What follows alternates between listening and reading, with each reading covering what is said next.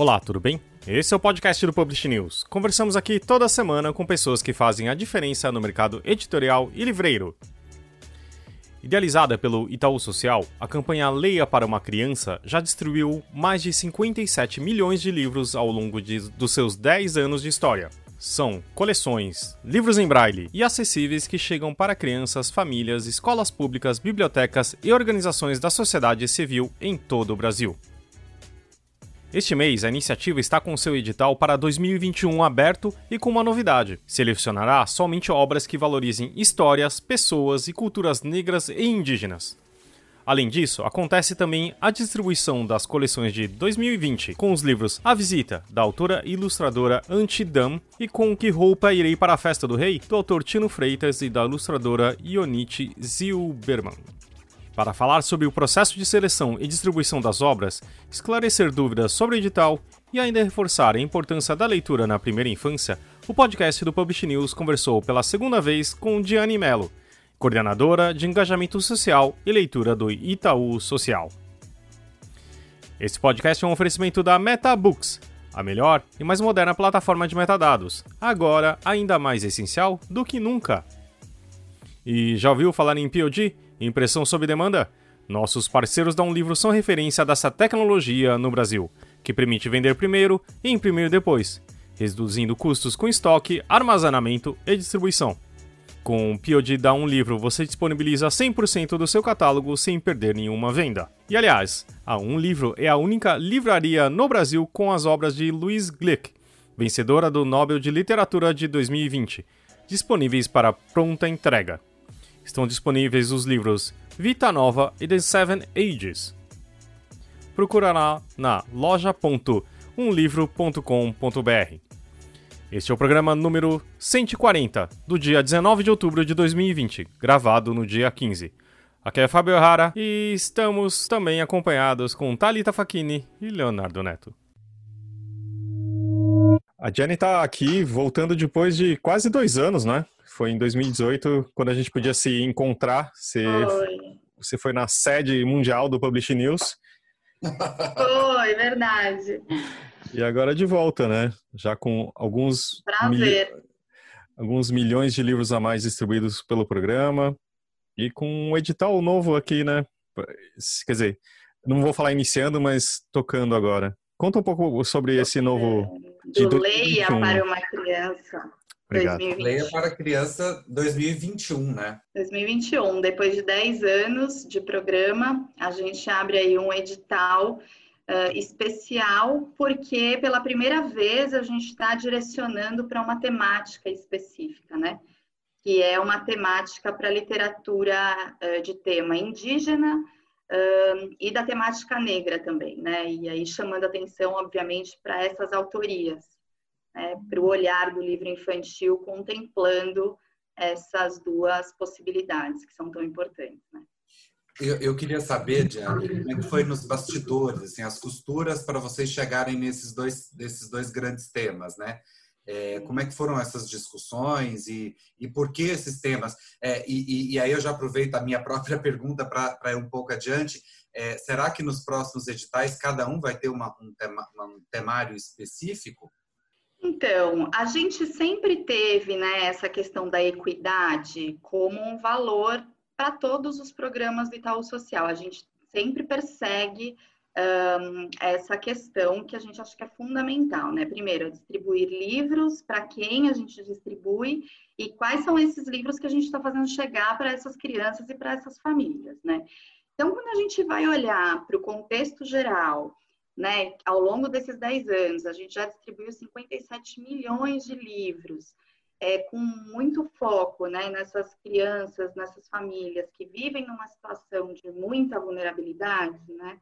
É, para bibliotecas comunitárias, organizações da sociedade civil, a gente começa a pensar nessas questões, né? Então, quando a gente vai olhar para os editais anteriores, né, e olha para quais temáticas que chegam, a gente leva um susto de saber que 9% só dos livros que a gente recebe via edital estão contemplados nessas duas temáticas, tanto indígena como a questão da temática negra.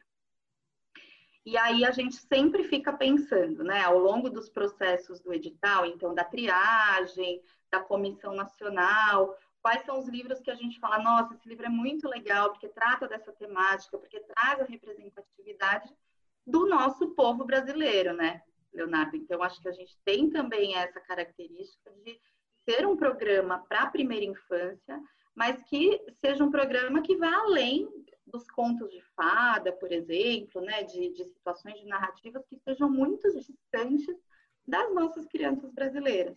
Então, 9% a gente achou muito pouco. Né? Então, é por isso que veio essa vontade de, para 2021, a gente ter um edital específico, né? Porque aí as editoras vão ter que mandar livros que estejam daquela temática. E a gente sabe que tem muita coisa boa no mercado, né? Que às vezes não chega no edital. E, e, você acha que nas próximas edições vai ter sempre um, um, um, tema específico, assim? Ou temas específicos, no caso desse ano, né? São dois? É, eu acho que ainda é cedo para dizer, né? A gente está com o edital aberto até o dia 21 uh, de outubro, recebendo, né? Então, a última semana do edital, recebendo as obras. Acho que a gente vai avaliar também como chegam essas obras é, a gente espera que sejam obras de qualidade, né, que a gente tenha muita dificuldade para selecionar esses livros, é, e que a gente possa também tratar a cada ano uh, uma temática diferente. Pode ser uma possibilidade. Embora a gente saiba que literatura, é, eu particularmente não gosto muito dessa questão de atrelar uma temática à literatura, porque eu acho que a literatura ela não tem que ter um, um, uma razão de ser, ela não pode ser didatizante, né? Ela tem que ser essa questão mais da fruição, da arte, das inúmeras possibilidades que ela nos traz. E como é que está a adesão esse ano das editoras? Estão participando bem? Estão participando bem, né? Algumas, uh, muitas dúvidas que são naturais para um processo novo, mas estão participando bem sim. A gente já está com um número comparado aos anos anteriores, é, com um número bastante próximo. Então, acho que essa última semana, como sempre, os editais, né? A gente sabe que todo mundo deixa para a última semana, para os últimos dias. Então, a gente precisa incentivar aí para que todos consigam é, colocar os seus livros né, no edital. E, Diane, eu queria voltar para a questão do tema, né? É, e eu fiquei numa dúvida. A, a, o tema é, é o tema. O que, que, é que vocês estão procurando? São autores negros e indígenas ou livros com temática indígena? Só, só para deixar isso mais claro. Se é o tema ou se é a autoria? Ótimo. Então, o, o edital ele está aberto para as duas frentes, né? Tanto o tema como a autoria. Mas é claro que a gente sabendo, né, desta produção da literatura indígena é, a cada, cada ano, né, a gente vê mais autores, a gente vai dar uma preferência para os autores, tanto os autores negros como os autores indígenas também. Mas é claro que a literatura indigenista ela é muito bem-vinda, né? A gente já uh, teve alguns livros no Leia para uma criança que falam da temática indígena, inclusive o último, o Tupi que você fala, né? Que é do Cláudio Fragata e do Marcelo, do, do Maurício Negro. É, são são livros que fazem parte desse repertório, né? Que é importante para a criança. Mas a gente também quer dar destaque para as autorias. Então, uma coisa não exclui a outra, mas a gente gostaria que os autores se inscrevessem. Eu acho que é inevitável também perguntar se, uh, como a gente acompanha um pouco o tempo, o processo da Magazine, da Magalu, uh, de, de, de, ter trainees apenas uh, negros, existe uma reação também, uma, uma reação positiva, claro, mas também um, um pouco, é, entre aspas, uma, algo contrário, né? Também falando uma série de absurdos. Vocês pensaram nisso também? Como que é a, o posicionamento do Itaú Social em relação?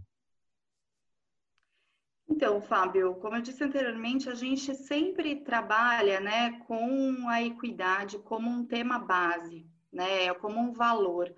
Então, o Itaú Social ele atua com dois pilares, né? Um para a melhoria da educação pública no Brasil, focando na formação de profissionais da educação, e também no, for no fortalecimento da sociedade civil, olhando para as organizações sociais, para as bibliotecas comunitárias, enfim.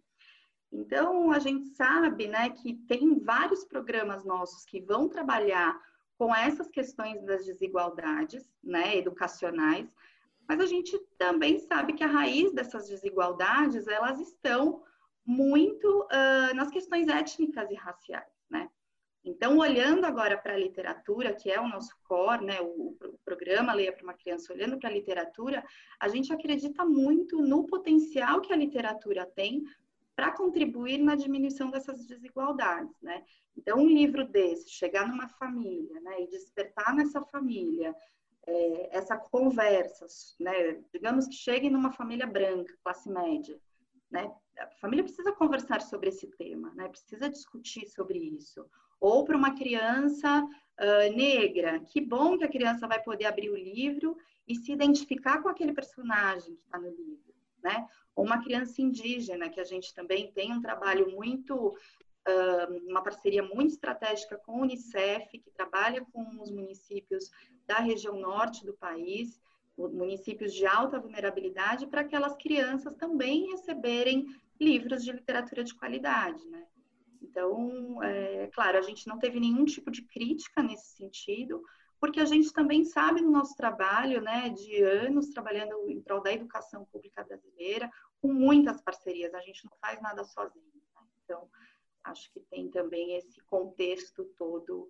Mas os desafios ainda são enormes, mas a gente precisa começar a atuar, né? E acho que esse edital ele traz muito dessa dessa força e desse olhar para as mudanças. E, Gianni, quando é, passar o dia 21, né, quando a, é, se, se encerra o período de inscrições, é, quais são os, os, próximos passos? Como é feita a avaliação dessas obras? Como é que vocês selecionam esses, esses dois títulos que vão chegar nas casas das pessoas lá no ano que vem? Vamos lá, Leonardo. A gente tem, então, após o dia 21, a gente já começa um processo de triagem desses livros observando se eles estão em consonância com o que está descrito no edital ou não, né? Após essa triagem, a gente vai para uma etapa de comissão nacional, que a gente convida especialistas na área de educação, na área de literatura, mediadores de leitura, uh, pessoas envolvidas com educação infantil, né, ainda que o programa é para a primeira infância, e pessoas representantes de várias regiões do país. Né? Então, a gente se reúne com esse pessoal, olha os livros, e aí tem uma série de uh, indicações, de matrizes, de qualidade de literatura infantil, e a gente vai olhando para cada aspecto desse livro. Né? Depois disso, a gente vai para uma análise jurídica, de direito autoral e tudo mais, uma análise técnica com eh, pareceres técnicos, né? Que aí a gente vai para uma outra etapa com especialistas. E a última etapa que a gente gosta muito, que são os grupos focais, que é o momento onde a gente pega esses livros que vão chegando, né? Então vão, vão passando por essas etapas e eles vão para as mãos das crianças e seus mediadores, então para as famílias, para mediadores de leitura e para as crianças. Então eles também fazem essa análise dos livros, né? Então, às vezes, um livro que foi super bem pontuado, que os especialistas amam, quando chega na mão da criança, não tem aquele mesmo efeito. Né? E vice-versa. Às vezes, é um livro que a gente não acha tecnicamente tão bom, mas quando chega na mão da criança, ele faz o maior sucesso. Né? E, no fim, a gente sabe que é, a voz do leitor importa muito, né? mesmo que ele seja uma criança. Então, a gente também faz esse trabalho de, de grupos focais para poder analisar. E aí, por fim, o processo de compra, né, de negociação, enfim. É muito gostoso. É... E eu vou, vou te contar uma, uma, coisa meio de bastidores do Publish News, que, mas que eu acho, acho saboroso. É... sempre que a gente dá qualquer nota, é... e, aí, e nisso a gente vê a dimensão do programa, né? A gente dá qualquer nota sobre o, ler para uma criança, a, quantidade de pessoas que a gente percebe que não são assinantes do Publish News, não estão ligadas ao mercado editorial, mas a quantidade de pessoas que vêm é, comentar as notícias, seja para para falar que sempre recebeu, seja para falar que não recebeu esse ano, que não conseguiu, não conseguiu é, se inscrever ou solicitar os livros e tal, é enorme. Então, assim, acho que vocês estão super de parabéns com isso, né? Vocês conseguem ter uma, uma, uma entrada muito importante aí nesse segmento. É, muito bom você compartilhar isso com a gente, porque a gente fica muito feliz mesmo, né, de ver como o programa ele nasceu para isso, né, Leonardo? Ele ficou durante muitos anos uh, só nessa chave de distribuir livros, né? Então, distribuir livros gratuitamente. E aí a gente começou a afinar um pouco esse processo da distribuição também, né? Focando aí nessas famílias mais vulneráveis, né? De quem de fato não tem acesso né, a, a, literatura de qualidade, e também em parceria. Então, quando eu falo das bibliotecas comunitárias, a gente tem a RNBC, que tem 115 bibliotecas comunitárias espalhadas pelo país, que, que distribuem os livros para sua comunidade, né? E não só distribui, a gente sabe que aquela criança também frequenta a biblioteca, né? Que aquela família também tem um apoio de algum mediador de leitura para ler esse livro em casa com seu filho, né? Então, é um processo de formação, a gente diz que é um processo de distribuição que é qualificada, porque o livro, o objeto livro, ele pode ser o melhor livro do mundo. Se eu não tenho valor, né? se eu não dou valor àquilo, ele é mais um objeto. Né? Então, a gente sabe da importância desse mediador, seja ele a família, seja ele o professor. A gente tem também uma parceria enorme com as secretarias de educação.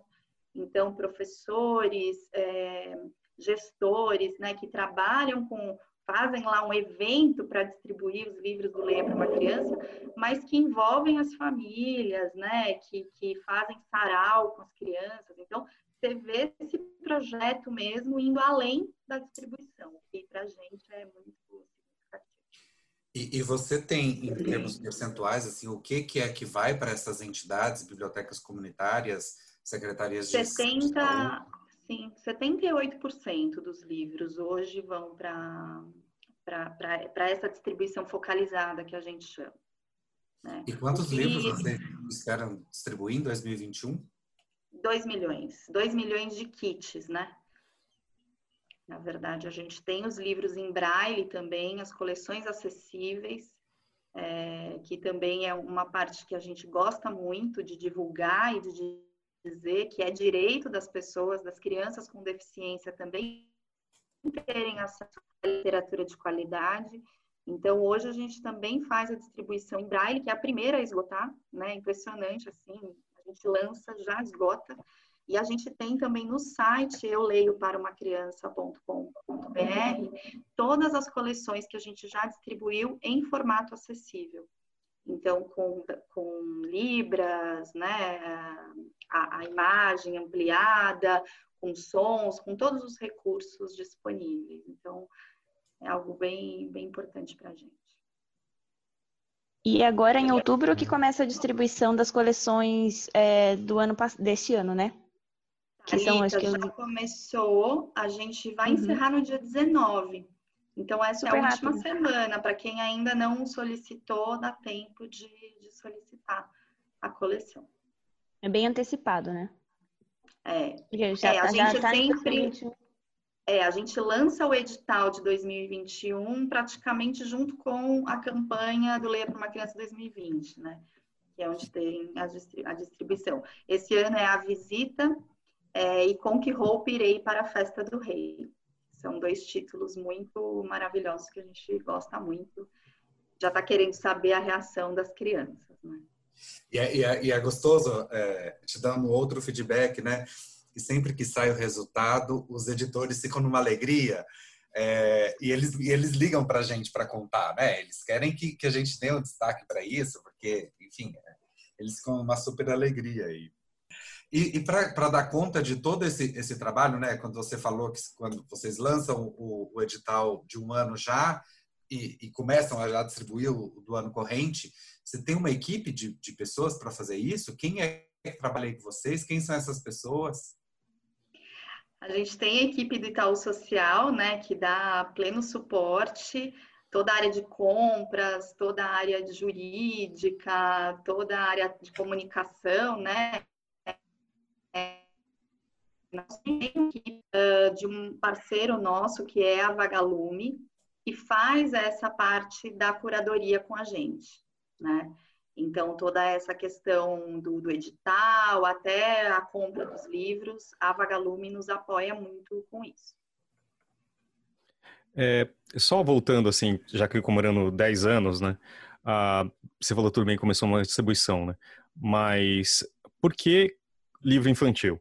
Né? Porque, assim, claro que a gente tem uma série de, a gente tem um mercado tanto que é sedento por livros, mas por que a escolha pro, pelo livro infantil? Fábio, Itaú Social sempre trabalhou nessa perspectiva da educação básica, né, da, da, garantia de direitos de crianças e adolescentes. E na época do programa, do lançamento do programa, lá em 2010, a gente começou a pensar qual seria um gesto concreto para se garantir algum direito para uma criança, né? E aí a leitura sempre foi um valor, antes até de 2010, quando a gente fazia uma parceria com a Pastoral da Criança, nas agências do Banco Itaú, que tinham caixas e as pessoas doavam livros, né? Então tinha uma coisa do livro já permeando essa ideia da, da garantia de direitos. Então, foi um gesto concreto, né? O Leia para uma criança, ele é um convite para a sociedade, né? De fazer algo para uma criança. Tanto que depois de um tempo a gente falou, bom, não é só leia para uma criança, também é leia para e com uma criança, né? Porque a gente também uh, faz essa análise de que a criança é um interlocutor ali que né, tem as ideias, que quer discutir junto com a gente o tema, e por isso a gente envolve a criança cada vez mais nesse processo. Mas respondendo a sua pergunta, por que o livro? Porque a primeira infância, né? Então, além de ser um gesto concreto de garantir procurar garantir esse direito a todos, né, à literatura, começando na primeira infância, a gente fez alguns estudos uh, sobre os impactos da leitura na primeira infância. E aí a gente descobre coisas incríveis, né, do campo cognitivo e não cognitivo também, né? Então, desde o, do, de a criança na barriga da mãe, quando ela começa a ouvir é, ela já reconhece a voz da mãe, a entonação da mãe ou do, do, do adulto que está lendo ali com ela. Quando ela nasce, ela reconhece isso, né? Ela vai estabelecendo conexões, o tempo de atenção, criatividade, raciocínio, é, níveis de repetência que acabam diminuindo quando a criança tem o hábito da leitura na primeira infância. Então, assim, eu poderia ficar aqui um tempão destacando quais os benefícios. E, além disso, um benefício que a gente sabe que ele é inegável, né? Que é essa questão do acesso à cultura, à arte, ampliação de repertório, né? A possibilidade dessa criança imaginar, ter empatia, enfim, né? Acho que essa questão mais integral, né? Do desenvolvimento integral do ser humano, que não é só o cognitivo. Eu não leio para uma criança só porque ela vai ser melhor alfabetizada né? Eu leio para uma criança porque ela, eu quero desenvolver um vínculo ali com ela, né? Ela ter ali o adulto como uh, uma pessoa fundamental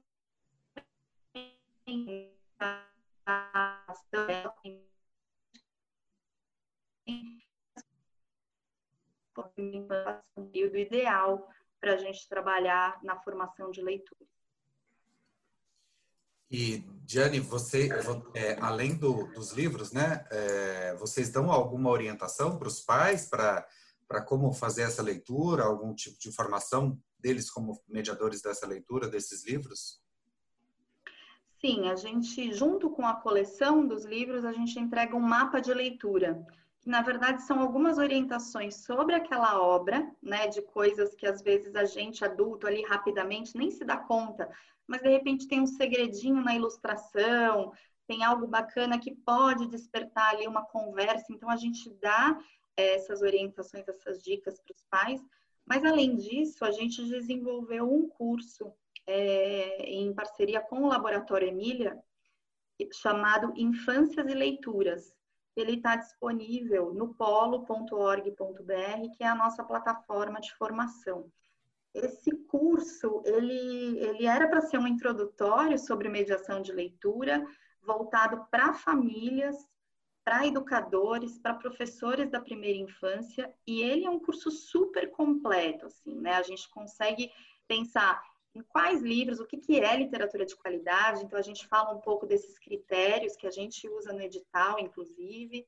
É, então, como escolher um bom livro para o seu filho, como fazer essa mediação de leitura. A gente fala das infâncias, né? Então, essa pergunta que o Fábio fez, por que, que a primeira infância é um momento principal para a gente fazer ali o instituir um hábito de leitura, né? Então, o curso ele é bem completo e ele está, inclusive, com as inscrições abertas. Então, quem quiser, é, no polo.org.br, Infâncias e Leituras. E o ano passado vocês ganharam o prêmio Jabuti é, na categoria Incentivo à Leitura. É, como é que foi a festa por ter recebido esse prêmio? Onde é que está a estatueta? Foi incrível, né? É... A estatueta está lá na fundação, eu tenho uma com muito carinho e a outra está lá na fundação também, é um motivo de orgulho é, para todos nós que estamos no projeto ao longo desses 10 anos. É, acho que é um reconhecimento não só nosso, né, mas de todos os parceiros que estão com a gente. Uh, eu travei, vocês travaram para mim, vocês estavam me ouvindo? Sim. Uhum. Ah, desculpe, então. É, mas, assim, falando sobre é, o Jabuti, acho que foi um reconhecimento, tinham projetos muito incríveis concorrendo com a gente, né, inclusive de parceiros nossos, um, né, o Litera Sampa, que faz parte né, da Rede Nacional de Bibliotecas Comunitárias, que faz parte do programa Prazer em Ler também, isso só para citar um deles. Mas eu acho que foi um grande reconhecimento e um presente nesses 10 anos, sabe, de projeto, do quanto que a gente evoluiu nesses anos todos, é, não só pela distribuição, né, e pela capilaridade que a gente tem, mas um pouco para trazer esse assunto à tona, né, de que outros parceiros também acabam trabalhando com a questão da leitura na primeira infância, se juntando a nós, justamente por acreditar nesse momento como algo principal e fundamental na formação dessa criança. Eu acho que é isso. Jane, tem mais alguma coisa que você gostaria de comentar também que a gente não, não abordou aqui? Não, acho que falei de tudo. Como sempre, o papo foi ótimo. Com certeza, obrigado aqui. Então, vamos agora para as nossas indicações. A gente lembrou a Diane que, a gente, que ela tinha que indicar. Ah, eu sempre esqueço, mas eu, hoje eu peguei um aqui. Ah, então tá bom, já, já tá preparada. Eu vou. Léo, você quer começar? Quem já tem? Ou se não, posso? posso? Então vai lá você. Diante, contar uma coisa, eu tava de férias. Esse é meu primeiro programa pós-férias. Ah, olha lá, bem-vindo.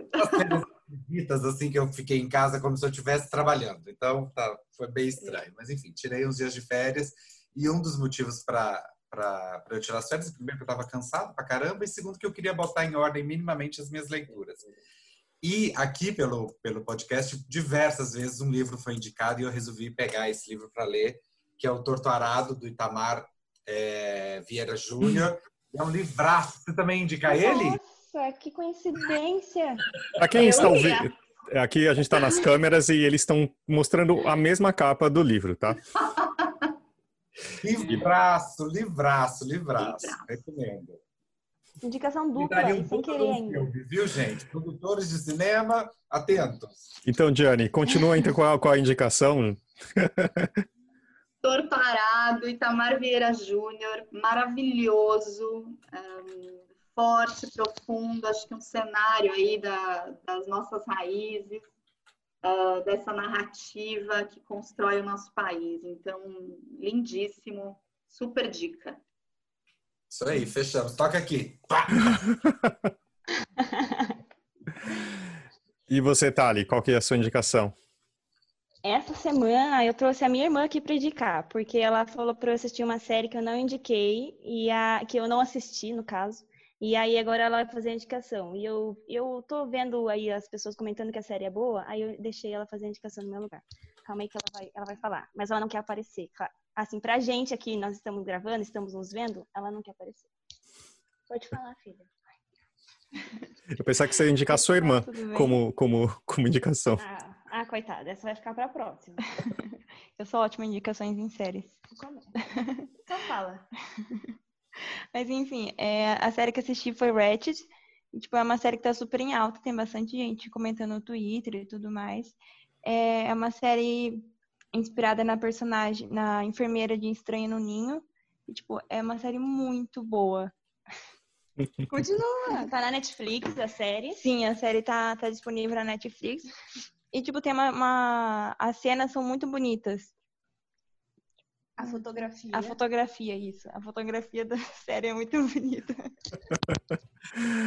Eu adoro a Tamires, mesmo conhecendo tão pouco. Obrigado, Tamires. Obrigado. Parece que a Thalita tá falando com ela mesmo, porque as vozes são parecidas, inclusive. Eu então fica... sabia que vocês iam falar isso, mas tudo bom, tudo bom. Eles falam assim que a nossa voz é muito parecida. Ah, E eu- a, gente, a gente sabe que a voz é parecida, mas tudo bem. Enfim, complementando a indicação dela, ela estava me explicando que cada parte da, da série tem uma fotografia diferente. Por exemplo, quando fala dos pacientes, é uma cor. Aí, quando fala mais da vida pessoal da personagem, a fotografia muda para uma outra, para fazer o personagem, ah, quem está assistindo, meio que acompanhar as emoções da personagem. E como é que chama a série? Repete? Chama Ratchet. Hum. Ratchet. Como sempre, tem os links no post tá, do podcast. E eu vou fazer a minha, que é dupla. É, é um podcast que chama Song Exploder. Desculpa, vai ser em inglês, mas é bom para dar uma, dar uma treinada aí. É, é uma série muito interessante que ele mostra como a criação de certas músicas, tá? certas canções. E aí, como ela, um podcast fez muito sucesso, ele virou uma série na Netflix que tem a ótima tradução de por trás daquele som. E chama Song Exploder, né? Tipo, tudo bem, deixa pra lá. Mas é super interessante, são quatro episódios, tá? Que está na Netflix, você procura lá, por trás daquele som. E conta quatro músicas bem diferentes, mas muito interessantes. Uma delas, que aí é da mais da geração, talvez minha e do Léo, que é do, de, do Losing My Religion, do R.E.M. Então ele conta tanto essa parte musical, que é um bandolim, né, que é uma coisa super estranha para música da, no final dos anos, sei lá, 90, 2000, agora me fugiu. E, tipo, que tava rolando, começando Nirvana, Soundgarden, e aí falou assim, ah, vamos fazer uma música de bandolim. Só que ninguém acreditou naquela música, e aí depois aparece os, os componentes do R.E.M. falando, ouvindo depois de 30 anos a música, e fala assim, como que criaram, e o entrevistador é super bacana, ah, e começa o Michael Starp falando assim, ah, não é autobiográfico, nada, depois ele ouve o próprio vocal e ele começa a se emocionar, é, é muito bonito, é muito incrível, tanto o podcast quanto a, a série. E no final sempre aparece a música inteira. Só que eles fazem uma coisa incrível, que é recriar o clipe da música. Então, assim, tem uma nova versão de Losing My Religion. E é super bonita, é uma é, em animação mesmo, assim, sabe? Então, acho que vale a pena. Faz tempo que eu não fico tão. Acho tão legal uma série, sabe? Porque tem essa coisa também com a música. E depois eu fiquei ouvindo o podcast também, que é muito bacana. Então, e tem essa eu falei, ah, vou ouvir só o R.E.M., que é a única que eu conheço, né? Que eu sou, né? Sou velho. E aí tem uma música do, do Hamilton, né? Daquele serial, do, do musical que a Maju indica, adora, Thalita também. Mas, e depois uma, eu não conheci, da Alicia Keys, que eu não conhecia a música, que chama Three Hour Drive, que é super emocionante. E que eu não vou dar spoiler, e de um cara que chama Ty Dolla Sign, que, que é uma música sobre Los Angeles tá? Que eu também não conhecia, mas deu muita vontade de conhecer e eu fiquei ouvindo, mas vale a pena lá. Me empolguei, desculpa.